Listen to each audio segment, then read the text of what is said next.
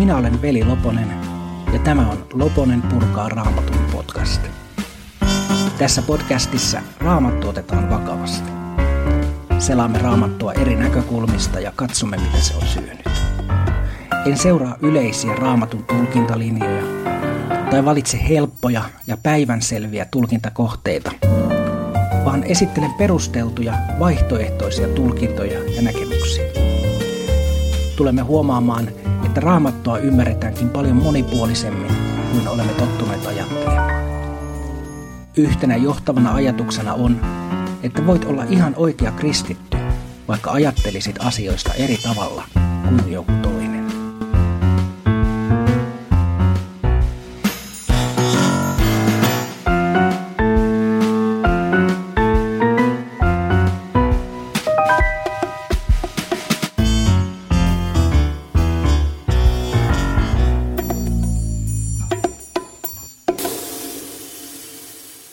Terve jälleen podcastin pariin. Ollaan jo kolmannessa jaksossa ja tässä välissä on ehkä hyvä äh, myös todeta, että mä oon ajatellut, että tämä ensimmäinen kausi, kuulostaa hirveän hienolta, on kuuden jakson mittainen, eli ollaan puoli välissä ensimmäistä kautta. Sitten on tarkoitus pitää taukoa niin, että että pääsen tekemään lisää, lisää jaksoja, suunnittele ideoimaan. Ja, ja tuolla sitten taas sitten syksyllä tai loppukesästä jossain vaiheessa siellä, niin, niin alkaa toinen kausi. Ja tähän tietenkin tarkoittaa sitä, että teillä oikein hyvät kuuntelijat on, on mahdollisuus vaikuttaa siihen, mitä, mitä siellä toisella kaudella kuullaan. Eli mielelläni otan vastaan kaikenlaisia kysymyksiä, kommentteja, ehdotuksia, ää, mitä vaan, tämmöistä rakentavaa kritiikkiä, joka liittyy tähän podcastiin ja sen sisältöön. Ja mielelläni siis täytän, täytän myös sitten toivomuksia, että jos on jotain kysymyksiä ja muuta. Että on ihan mahdollista tehdä vaikka joku semmoinen UKK tai miten se sanotaan Q&A-jakso, jossa, jossa vastailen teidän kysymyksiin. Leikin Leo Melleriä tai, tai Phil McRoota. Mutta tämän kauden jaksot, tämän ensimmäisen kauden jaksot on, on suunniteltu. Ihan kaikkea en ole vielä päässyt ehtinyt kirjoittaa, mutta kuitenkin. Eli tarkoitus olisi tässä vielä jäljellä olevissa kolmessa jaksossa pohtia hiukan, hiukan raamatun inspiraatio, mitä se merkitsee, miten siihen pitäisi suhtautua. Ja siihen liittyy vahvasti niin kuin myös se ajatus, että, että mitä, mitä niin kuin sillä tarkoitetaan, että raamattu on Jumalan sanaa. Ja sitten mä ajattelin, että yksi jakso on tämmöinen oma elämäkerrallinen jakso. Mä vähän kerron mun omasta historiastani raamatun kanssa, miten, miten se on kehittynyt ja mennyt eteenpäin. Miten mä olen päätynyt tähän tilanteeseen, missä nyt olen tässä puhumassa teille. Ja sitten yksi jakso, niin on, on vielä vähän semmoinen, siellä on pari eri ää, ajatusta, niin, niin on vielä vähän silleen niin kuin vaiheessa, että, että mihin suuntaan sen kanssa meen, mutta raamatun ympärillä siinäkin mennään. Ja tämän päivän jaksossa sitten, äh, päivän, no joo, tämän kerran jaksossa niin mennään vanhaan testamenttiin ja otetaan tämmöinen case study, tämmöinen tulkinnallinen juttu. Tämä on samaan aikaan tämmöinen niin kuin esimerkki siitä, miten helposti tulee jostain tulkinnasta semmoinen vakiintunut käsitys niin, että sitä ajatellaan, että tämähän on vaan se ainoa oikea. Ja toisaalta myös sit siitä, että raamatun tulkinnatkin voi olla välillä sellaisia, että ne johtaa niin kuin, jopa ehkä niin kuin vaarallisiin juttuihin. Te, siis niin kuin siinä mielessä, että se voi niin kuin, tämmöisiä niin kuin vaarallisia asenteita tai haitallisia asenteita niin kuin synnyttää.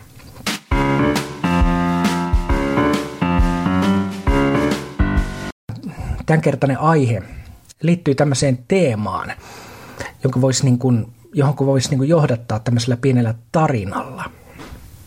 Voitte kuvitella jossain tuolla niin kuin Välimeren ympäristössä kaupunkia silleen niin kuin päivällä. Millaisia ne nyt onkaan, ei mitään hirveän isoja. Siellä on luultavasti muurit sen itse kaupungin ympärillä, mutta siellä ulkopuolellakin on asutusta ja, ja peltoja ja ehkä jotain paimentavia heimoja, heimoja kun paime, paimenia paimentamassa laumojaan, mitä eläimiä nyt sitten onkaan. Ja sitten yhtäkkiä niin tänne kaupunkiin tuleekin sitten muukalaisia, kaksi kaverusta. Ja siellä sitten he tapaakin niin kuin henkilön tai yhden kaupungin asukkaan, joka sitten suostuttelee, että hei, tulkaas mun luokse. että te olette varmaan tullut kaukaa ja mä tarjoan teille sitten vähän sapuskaa ja majapaikankin, jos tarvitte. Ja nämä matkaajat sitten menee sinne ja siinä kun ne sitten on syömässä siellä ja juomassa, niin ne sitten kertoo tälle talon perheväelle, että haikoo tuhota kaupungin. Ja sen takia sieltä nyt pitää paeta vuoristoon. Ja syy tälle kaupungin tuholle on tämä kaupungin asukkaiden pahuus.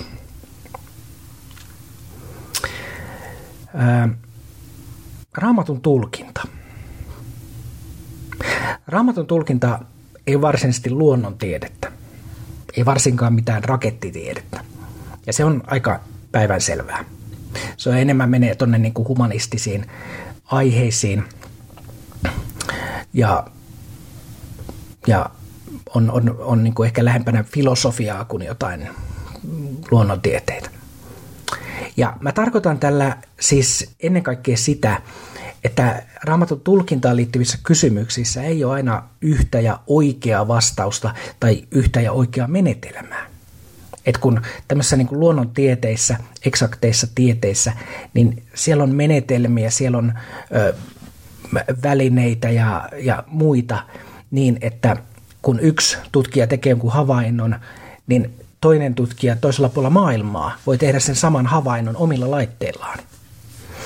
Ja voi tällä tavalla niin kuin varmistaa, että joo, että nyt sen tutkijan, mikäli niin havainto on oikea. Mutta raamatun tulkinta ei ole tällaista.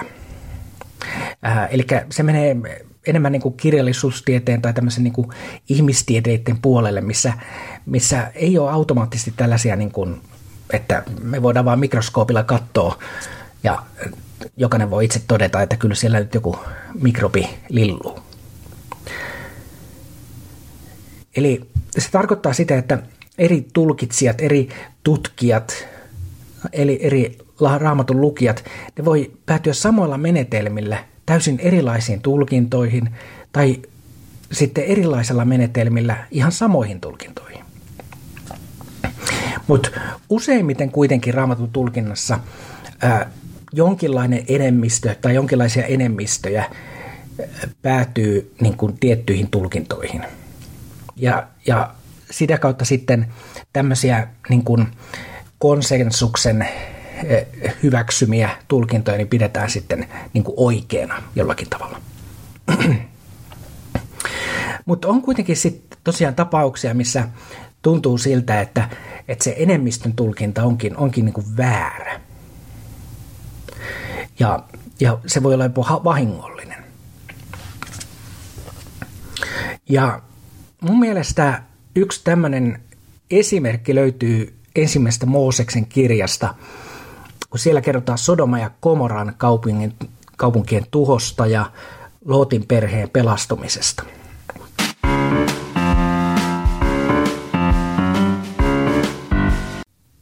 Nykyään etenkin konservatiivisessa narratiivissa, ehkä muutenkin, niin usein niin kuin saatetaan viitata Sodomaan. Ja se yhdistetään seksuaalivähemmistöihin, homoseksuaalisuuteen ja heidän synnilliseen elämäntapaansa.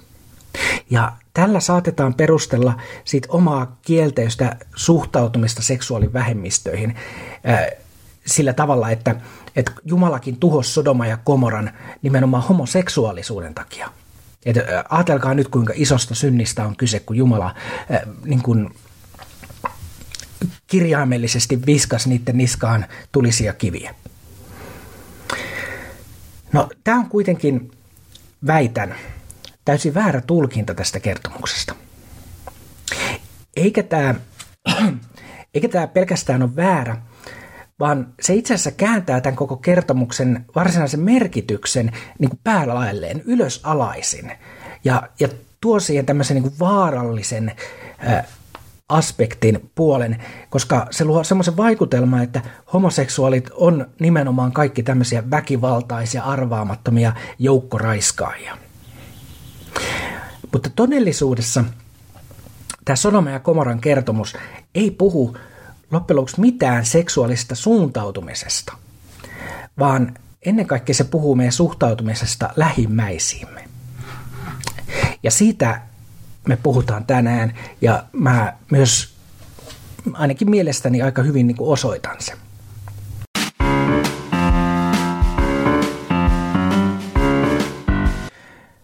Tuossa alussa mä kerroin ton tarinan, joka kuulostaa ehkä tutulta. Ja ehkä olit ovella ja arvasit, että ei tämä voi olla Sodoma ja Komoran tapahtuma. Mutta joka tapauksessa mitä siitä ajattelikin, niin saatoit yhdistää sen siihen Sodoma ja Komoran kertomukseen. Ja jos ajattelit, että tämä ei ole Sodoma ja Komoran kertomus, niin sä olit oikeassa. Nimittäin mä en tässä referoinut hyvin pintapuolisesti sitä raamatusta löytyvää kertomusta, vaan tämmöistä antiikin ajan Kreikassa syntynyttä kertomusta siitä, miten Zeus ja Hermes, eli nämä kreikkalaisten jumalat, ää, vieraili tämmöisessä kaupungissa, jossa ei oltu vieraanvaraisia. Ja tämä demonstroi tosi hyvällä tavalla sitä, miten niin kuin merkittävä asia vieraanvaraisuus oli antiikissa ja sitä ennenkin ja vielä sen jälkeenkin. Ja se myös korostaa nimenomaan sen Sodoma ja Komoran kertomuksen sanomaa. Eli sitä, että se ei liity seksuaaliseen suuntautumiseen, vaan itse asiassa se puhuu vieraanvaraisuudesta ja sen merkityksestä ton ajan kulttuurissa.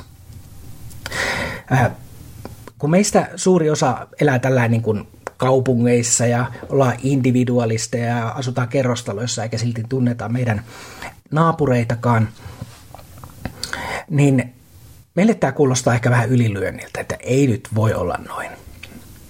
Mutta itse asiassa ei ole ihan hirvittävän kauaa siitä, kun meillä Suomessakin tämä oli ainakin jossain mittakaavassa ihan totta. Minäkin tämmöisenä setämiehenä muistan, että vähintäänkin mun isovanhempieni aikana, eli 1900-luvun alkupuoliskolla, maaseudulla ovet oli aina lukitsematta, matkaajat otettiin aina vastaan, heille tarjottiin syötävää ja majapaikka, jos he sitä tarvi. Et vaikka joku ihan vieras hemmo tuli taloon, niin tapoihin kuuluu, että häntä autettiin siinä matkalla. Ja tästä samasta asiasta on kyse Sodoma ja Komoran tarina yhteydessä. Mutta ehkä tästä nyt ky- syntyy sitten kysymys, että miten mä voin olla tästä niin varma? Mistä mä tiedän tämän? No okei, tämmöinen ihan perinteinen, ihan alkeisiin liittyvä raamatun tulkinnallinen ajatus on, että raamattu tulkitsee itse itseään. Ja tällä tarkoitetaan sitä, että raamatul, raamatussa puhutaan samoista teemoista, samoista asioista eri kohdissa. Ja tästä muodostuu sitten semmoinen niin kuin kokonaiskuva, joka on sitä yksittäistä raamatun kohtaa niin kuin selkeämpi. Ja tämä nyt ei ole tämmöistä niin kuin varsinaisesti akateemista äh, raamatun tutkimusta, vaan enemmänkin tällaista niin kuin, äh, niin kuin seurakunnallista opinmuodostusta. Että tällä tavalla se syntyy. Ja mä näen, että tämä on kuitenkin ihan niin kuin pätevä ajatus. Ja toisaalta sitten tämä myös tarkoittaa sitä, että raamatussa on tämmöistä, tulee tämmöinen hieno sana kuin intertekstuaalisuutta, mikä tarkoittaa sitä, että siellä eri kirjoissa viitataan toisiin kirjoihin ja niiden merkityksiin. Eli raamattuhan ei ole mikään yksi monoliitti, yksi kirja, vaan se on kirjasto. Siellä on 66 kirjaa, jos satut olen protestantti, jos et, niin sitten ehkä jopa enemmän. Ja esimerkiksi Tooraan, eli siellä viideen Mooseksen kirjaan viitataan sekä vanhassa että uudessa testamentissa useassa eri yhteydessä. Ja Sonoma ja Komoran tapaushan sijoittuu näistä nimenomaan siihen jälkimmäiseen, eli vanhaan testamenttiin. Ja vanhassa testamentissa viitataan Sodoma ja Komoran syntiin ja tuhoon muutamassa kohtaa. Ja on, on todella niin kuin merkille pantavaa huomattavaa, että yksikään näistä kohdista ei viittaa homoseksuaalisuuteen eikä seksuaaliseen suuntautumiseen, eikä, eikä varsinaisesti suoraan edes ylipäätänsä seksuaaliseen toimintaan. Niissä on vähän semmoista, mikä tulee kohta ilmi, mutta ei, ei semmoista niin kuin, seksuaalivähemmistöihin liittyvää. Ja tehdään pieni katsaus niihin.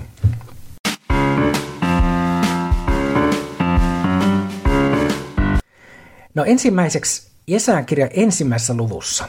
Siellä viitataan Sodoma ja Komoraan ja verrataan siellä Juudaa niihin. Eli juudalaiset oli, oli luopunut Jumalasta ja Jumala sitten yritti heitä profeettansa kautta kutsua takaisin oikealle tielle. Ja siellä Jesaja kuvaa juudalaisia ulkokultaisina, jotka kyllä uhraa uhreja Jumalalle, mutta siitä huolimatta he laiminlyö sorrettujen puolustamisen, heikkojen oikeuden ja leskien asian. Eli Juudan synti oli hy- hyvin tämmöinen niin kuin yhteiskunnallinen ää, oikeudenmukaisuuteen ja lähimmästä rakkauteen liittyvä asia. Ei seksuaaliseen ää, syntiin liittyvä asia. Ja se rinnastetaan Sodoma ja Komoran kanssa. No mennään eteenpäin. Jeremian kirjassa sitten nuhdellaan vääriä profeettoja ja sanotaan, että he on Sodoma ja Komoran kansan kaltaisia – siellä sanotaan näin, että mutta Jerusalemin profeettojen teot ovat pöyristyttäviä. He rikkovat avion, valehtelevat ja pettävät, he kannustavat pahan tekijöitä niin, ettei kukaan käänny pahuudestaan. Nämä profeetat ovat kuin Sodoman asukkaat ja Jerusalemin kanssa kuin Komoran väki. Ja jos haluat vielä lukea tämä omasta raamatustas, niin tämä on Jeremian kirjan luusta 23 ja 14. No okei, tässähän nyt viitattiin avion rikkomiseen, eli seksuaalisuuteen. Mutta se ei tarkoita homoseksuaalisuutta, vaan yleisesti tämmöistä niin kuin, äh, heteroseksuaalisessa suhteessa liiton rikkomista.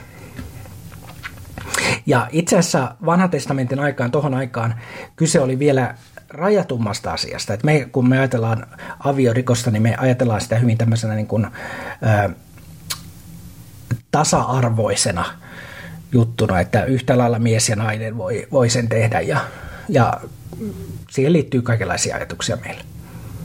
Mutta tuolloin se oli paljon rajatumpaa, koska aviorikos oli aina rikos vain ja ainoastaan miestä vastaan, ei naista vastaan. Ja tähän johtuu siitä, että miehelle oli mahdollista ottaa useampi vaimo – ja tämän takia miehelle se seksi harjoittaminen oli ylipäätään, ylipäätään niin kuin vapaampaa. Eli e, e, mies ei tavallaan niin kuin voinut e, pettää puolisoaan, koska hän saattoi vaan ottaa uuden vaimon tai vähän kokeilla uutta vaimoa. Joten aviorikoksessa sekä tämä aviomiestään pettävä nainen että tämän kanssa seksiä harjoittava mies rikkovat nimenomaan tämän naisen aviomiestä vastaan. Ja sen takia esimerkiksi Mooseksen laissa, niin aviorikoksesta kiinni saadut mies ja nainen tulee surmata. Mutta sen sijaan, jos tämä mies, joka todennäköisesti on naimisissa myös, jääkin kiinni seksistä naimattoman naisen kanssa, niin siinä sitaateissa rangaistuksena on tämä naisen ottaminen aviovaimoksi. Ja se kuvaa just tätä, että, että se aviorikos kohdistuu nimenomaan aviomieheen, ei aviovaimoon. No aviorikoksen lisäksi Jeremia tosiaan mainitsee Sodoma ja Komoran synniksi valehtelun, pettämisen ja kannustamisen pahan tekemiseen. Ja nämä on enemmänkin tämmöistä yleistä pahan tekemistä kuin jotain tämmöistä seksuaalisen kanssakäymiseen viittaavaa. Sitten vielä valitusvirsissä luvussa 4 jakeessa 6 viitataan myös Sodoma ja Komorraan ja ja siellä se liitetään niin kuin Juudan pakkosiirtolaisuuteen joutumisen yhteyteen. Eli e, ne niin kuin rinnastetaan Sodoma ja Komoran tuhoa ja Juudan pakkosiirtolaisuuteen joutuminen. Ja siinä viitataan Juudan hyvinvointiin ja jopa yltäkylläisyyteen. Siellä sanotaan näin, että jotka ennen söivät herkkuja, nääntyvät nyt kaduilla. Ja jotka pukeutuivat purppuraan, tonkivat nyt tunkijoita. Ja samassa yhteydessä sanotaan, että Juudan synti on suurempi kuin Sodoma ja Komoran. Sitten Hesekiel myös mainitsee Sodoma ja Komoran. Luvussa 16, siellä jakeessa 49 ja 50, sanotaan että sinun sisaresi Sodoman synti oli julkea itsekkyys – hän vietti tyttärineen yltäkylläistä ja huoletonta elämää, mutta kurjalle ja köyhälle hän ei avannut kättään. He kävivät yhä julkeammiksi ja ryhtyivät minua uhmaten yhä uusiin iljettävyyksiin, ja silloin minä, puh- y- silloin minä pyyhkäisin heidät pois, kuten olet nähnyt. Minusta tuntuu, että tämä juttu tulee, tai mikä onkaan, niin on tämmöinen, että vähintään kerran täytyy jaksossa tehdä, niin se oli nyt siinä jatketaan. Ää, joka tapauksessa siis Hesekiel kuvaa Sodoma ja Komoraa itsekkäin.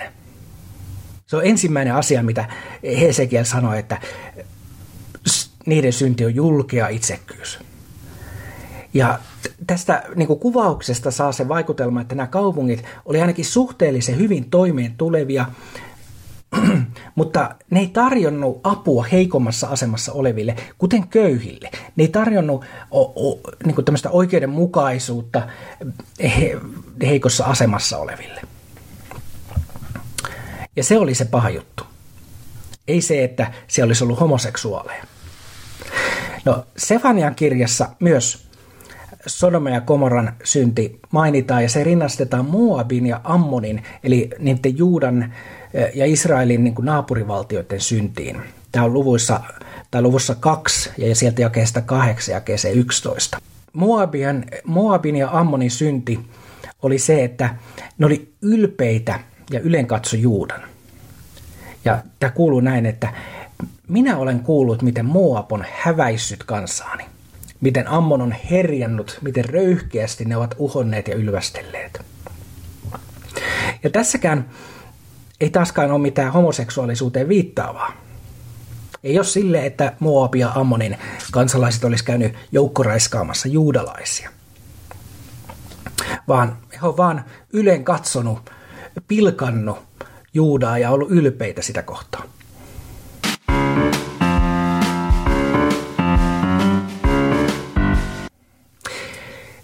Sitten Uudessa testamentissa myös viitataan Sodoma ja Komoraan ja siihen Sodoma ja Komoran syntiin. Nimittäin Jeesus viittaa niihin ja liittää sen vieraan varaisuuteen. Yllätys, yllätys.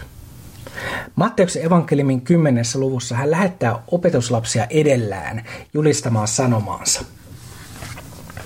Ja hän sitten antaa ohjeeksi näin tämmöisen ohjeen, että jos jossain kaupungissa näitä opetuslapsia ei oteta vastaan, niin totisesti Sodoman ja Komorran maa pääsee tuomiopäivällä vähemmällä kuin se kaupunki.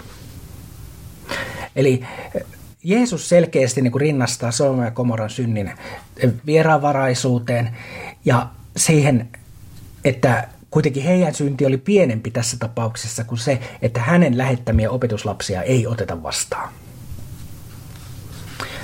Juudassa, Juudan kirje itse asiassa tämä on tämmöinen historiallinen, tulee tämmöinen knoppitieto. Juudan oikea nimi on Juudas. Ei, ei ole to, to, toki niin kuin samasta Juudaksesta kyse, joka ää, kavalsi Jeesuksen, mutta samasta nimestä. Ja sitten yllättäen näistä historiallisista syistä, niin esimerkiksi meidän suomen kielessä raamatussa, niin tämä kirjeen kirjoittaja on, tai tämä kirjeen kirjoittajan nimi on vaihtunut Juudaksesta Juudaan. Ja sitä ei sitten tukka sieltä ajatelleekseen. Mutta joka tapauksessa siellä Juudan kirjeessä siellä on seitsemännessä jakeessa tämmöinen kohta, jonka sitten jokut liittää Sodoma ja Komoran homoseksuaalisuuteen. Siellä sanotaan näin sinne jakeessa, että niin kävi myös Sodoma ja Komoran ja muiden sen seudun kaupunkien, jotka samalla tavoin antautuivat siveettömyyden ja luonnonvastaisten himojen valtaan. Niiden saama rangaistus on varoittava esimerkki, joka muistuttaa ikuisesta tulesta. Haha, tässä se on. Tässä on luonnonvastaiset himot. Eikö nyt ihan selkeästi puhuta homoseksuaalisuudesta, koska homothan on luonnonvastaisia ja näin. No, ei. Tällainen suht sanatarkasti käännettynä Kreikasta tämä luonnonvastaiset himot on, on suomeksi, että mennä outojen himojen perässä. Ja sen ajatellaan yleisesti viittavan Lootin enkelivieraisiin. Ja siihen, että Sodoman ja Komora asukkaat halusivat tehdä väkivaltaa enkeleille. Eli siinä, sitäkään ei ole niin ajateltu, että tässä äh, olisi kyse homoseksuaalista luonnottomasta, luonnonvastaisesta taipumuksesta, vaan siitä, että ihminen tosin tietämättään pyrkii tekemään väkivaltaa enkelille. Ja se tietenkin on tämmöinen niin kuin, ää, nimenomaan meidän lukijoiden näkökulmasta tämä näkökulma tässä, koska eihän ne Sodoma ja Komoran asukkaat tiennyt, että ne on enkeleitä. Ja ajattelin, että ne on ihan tavallisia miehiä. Että tämä nyt jonkun mielestä ei ole hirveän hyvä perustelu, mutta näin sitä vähän niin kuin yleensä ajateltu. Ja nimenomaan Juuda ei kirjoita tässä Sodoma ja Komoran näkökulmasta, vaan nimenomaan omasta näkökulmastaan. Hän näki sen nimenomaan tällaisena, että hän halusi tehdä väkivaltaa enkeleille. Mutta tämä ei rajoitu pelkästään raamattuun, että miten tähän meidän protestanttiseen raamattuun, miten, miten niin kuin Sodoma ja Komoran synti rinnastetaan nimenomaan siihen niin kuin vieraanvaraisuuteen ja oikeudenmukaisuuteen ja tämmöiseen. Apokryfikirjoissa tai deuterokanonisissa kirjoissa on tämmöinen kuin Siirakin kirja, niin siellä luvussa 16 ja kesä 8 sanotaan suoraan, että Sodoma ja Komoran synti oli ylpeys. Ylpeys. Ja sitten meillä on säilynyt vanhojen juutalaisten oppineiden selityksiä tämmöisissä Talmud- ja Misna-kokoelmissa. Nämä, on, nämä ei ole mitään siis semmoisia vanhan testamentin aikaisia, että nämä on tässä niin kuin Uuden testamentin ajan jälkeen parista vuotta sen jälkeen kirjoitettuja, mutta niihin on koottu perimätietoa, joka mahdollisesti niin kuin sijoittuu jopa niin kuin Jeesuksen aikaan. Mutta joka tapauksessa se kuvaa siis tämmöistä niin kuin hyvin varhaista juutalaista ajattelua.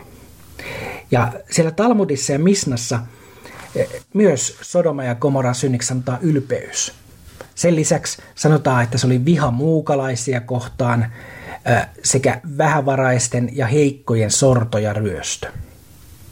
Eli ei taaskaan niin mitään semmoista viittausta siihen, että siellä nyt oltaisiin oltu jotenkin niin ihan homona.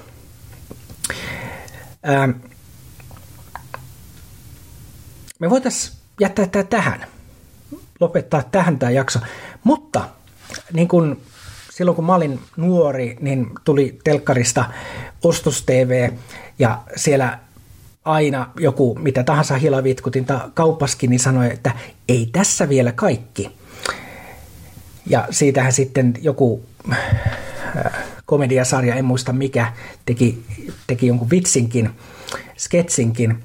Mutta tässä tapauksessa niin ei tosiaan tässä vielä kaikki. Nimittäin mä olen niin onnellisessa asemassa, että vanhassa testamentissa on myös rinnakkaispaikka Sodoma ja Komoran tuholle. Eli tämmöinen vastaava tapahtuma, että me voidaan niin vähän vertailla niitä. Nimittäin tuomarien kirjan luvussa 19, taas jos olisi jonkinlainen tämmöinen kemaatrikko vai mikä se on, joka tämmöistä niin kuin raamatun numerologiaa pohtii, niin voisi miettiä, että onko tässä joku sattuma vai jumalallinen vaikutus, että molemmat on luvussa 19. Mutta joka tapauksessa tuomarin kirjassa luvussa 19 kuvataan hyvin, hyvin samantapainen tilanne.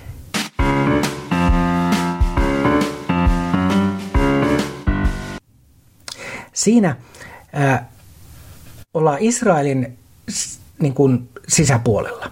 Eli israelaiset on jo tullut Egyptistä, ne on vallannut sitä luvattua maata ja asettunut asuun sinne.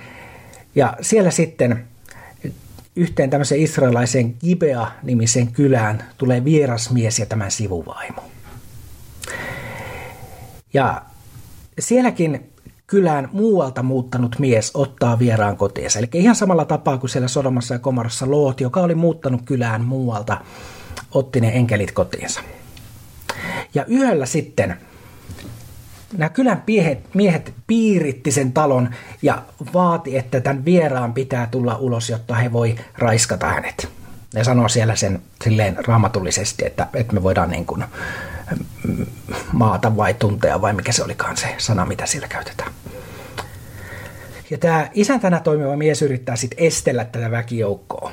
Ja se ei oikein hyvin onnistu siinä, niin lopulta tämä vieras sitten tekee ratkaisun ja työntää tämän oman sivuvaimonsa väkijoukon armoille ulos. Ja tässäkin on tämmöinen niin kuin rinnakkaisuus sen Sodoma ja Komoran kanssa, jossa taas sit Loot tarjoaa omia tyttäriään sille väkijoukolle. No tässä tapauksessa tämä väkijoukko tyytyy siihen äh, sivuvaimoon, että se työnnetään heidän joukkoon he, he, heille, ja se väkijoukko raiskaa väkivalloin tätä naista koko yön. Tämä on aika niin kuin hirveä tarina. Ja aamulla se, se kuvataan aika silloin niin, silleen niin kuin karmeasti vielä, että aamulla kun tämä vieras sitten herää, avaa oven, niin, niin tämä nainen siellä verisenä, puolikuolleena raahautuu siihen kynnykselle ja kuolee siihen. Ja no siinä tapahtuu sitten kaikenlaista lisää, mutta joka tapauksessa tämä paljastuu sitten muille israelaisille ja he sitten lähes tuhoo Kipean kylän asukkaineen rangaistuksena tästä. Eli tässä niin kuin rinnakkaisena myös tämäkin, että, että tämä kylä saa rangaistuksen tästä. Että se ei ole pelkästään se niin kuin itse tapahtuma. Mutta joka tapauksessa tämä rinnakkaispaikka, niin se kuvaa hyvin sitä semmoista niin kuin muukalaisvihamielistä asennetta, joka myös siellä Sodoma ja Komoran kertomuksessa on keskeisenä. Ja se kuvaa siitä, sitä, että tässä oikeasti ei ole kyse semmoisesta niin kuin seksuaalisesta halusta tai himosta tai suuntautumisesta, vaan ennen kaikkea siinä on kyse muukalaisten alistamisesta ja vihasta, jota heitä kohtaan tunnetaan. Ja tämmöistä samanlaista tapahtuu edelleen. Esimerkiksi tuolla Ukrainan sodassa puhutaan, että siellä kun vallotetaan alueita, niin siellä sotilaat raiskaa väestöä. Ja on, on tehty niin tutkimusta esimerkiksi Yhdysvalloissa vankiloissa, jossa tämmöiset niin ihan umpiheterot miehet raiskaa toisia miehiä siellä osoittaakseen valtaansa näitä kohtaan. Että niin semmoisia oikein niin kuin, semmoisia niin kuin, kunnon niin kuin amismiehiä, jotka niin kuin, haukkuu homoja ja kaikkea, mutta sitten käyttää tätä tämmöisenä niin kuin vallan ja alistamisen välineen. Eikä se muissakaan niin kuin sodissa ja väkivaltatilanteissa ole mitenkään niin kuin tuntematon juttu. Ja tämä Gomorra ja Sodoman synti on ollut sekä juutalaisille että kristityille aika selvä ihan alusta saakka. Nimenomaan se, että se on muukalaisvihaa ja tämmöistä niin kuin heikommassa asemassa olevien hyväksikäyttöä, riistoa ja ryöstöä ja, ja ylpeyttä. Ja itse asiassa vasta niin kuin kristillisessä tulkintaperinteessä vasta tuhatluvulla, ihan siellä tuhatluvun alussa, alettiin tätä Sodoma ja Komoran kertomukseen niin kuin järjestelmällisesti niin kuin liittää ajatusta homoseksuaalisuudesta. Et sitä ennenkin toki se aina välillä esiintyi, mutta tämän jälkeen siitä tuli tavallaan semmoinen, niin kuin, että tämä on se ainoa ja oikea ja tästä, niin kuin, tämä on se tulkinta. Ja sen jälkeen tällä tulkinnalla on rakennettu että mun mielestä niin kuin aika niin kuin, no ensinnäkin vaara, väärää, mutta myös vaarallista stereotypiaa, stereotypiaa niin kuin homoseksuaaleista tämmöisenä niin kuin väkivaltaisina, himojensa ohjattavina olevina ja moraalittomina Jumalan vastustajina. Siitä jopa on nostettu sitten tämä termi, että on, on sodomiitti. Yhtä pahaa on mun mielestä tässä myös se, että samalla kun tällä tulkinnalla on vääristelty ihmisten mielikuvia seksuaalivähemmistöistä, niin samaan aikaan se on peittänyt raamatun niin kuin, paljon niin kuin laajemman tämmöisen oikeudenmukaisuuden vaatimuksen, jonka mukaan meidän tulisi pitää huolta heikossa asemassa olevien oikeuksista ja toimeentulosta ja vastustaa kaikenlaista sorta. Eli tässä tämmöisellä kohdalla, tämmöisellä tulkinnalla, niin ollaan niin kahteen suuntaan tavallaan mm, tehty niin kuin tämmöistä vahinkoa. Mutta nyt mä oikeasti päätän tämän ajatuksen tähän.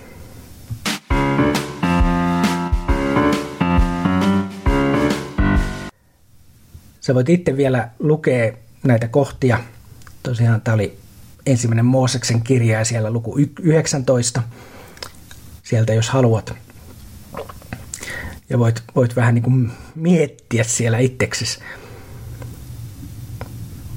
mutta tämä on mun mielestä tosi hyvä esimerkki siitä, miten raamatun tulkinta on aika niin kuin vastuullista ja että sillä voidaan tehdä vahinkoa. Kiitos kun jaksoit taas kuunnella näinkin pitkälle. Ja niin kuin aikaisemminkin, niin lähettele mulle viestiä, kommentoi – otan mielelläni vastaan kaikenlaista palautetta. Oliko tämä yhtään hyvä? Halutaanko lisää tämän kaltaista? Onko jotain muita aiheita, mitä haluatte kuulla? Ja mitä voisi tehdä paremmin? Ja teidänkin sitten taas kahden viikon päästä, niin tulkaa taas kuuntelemaan. Eli moro!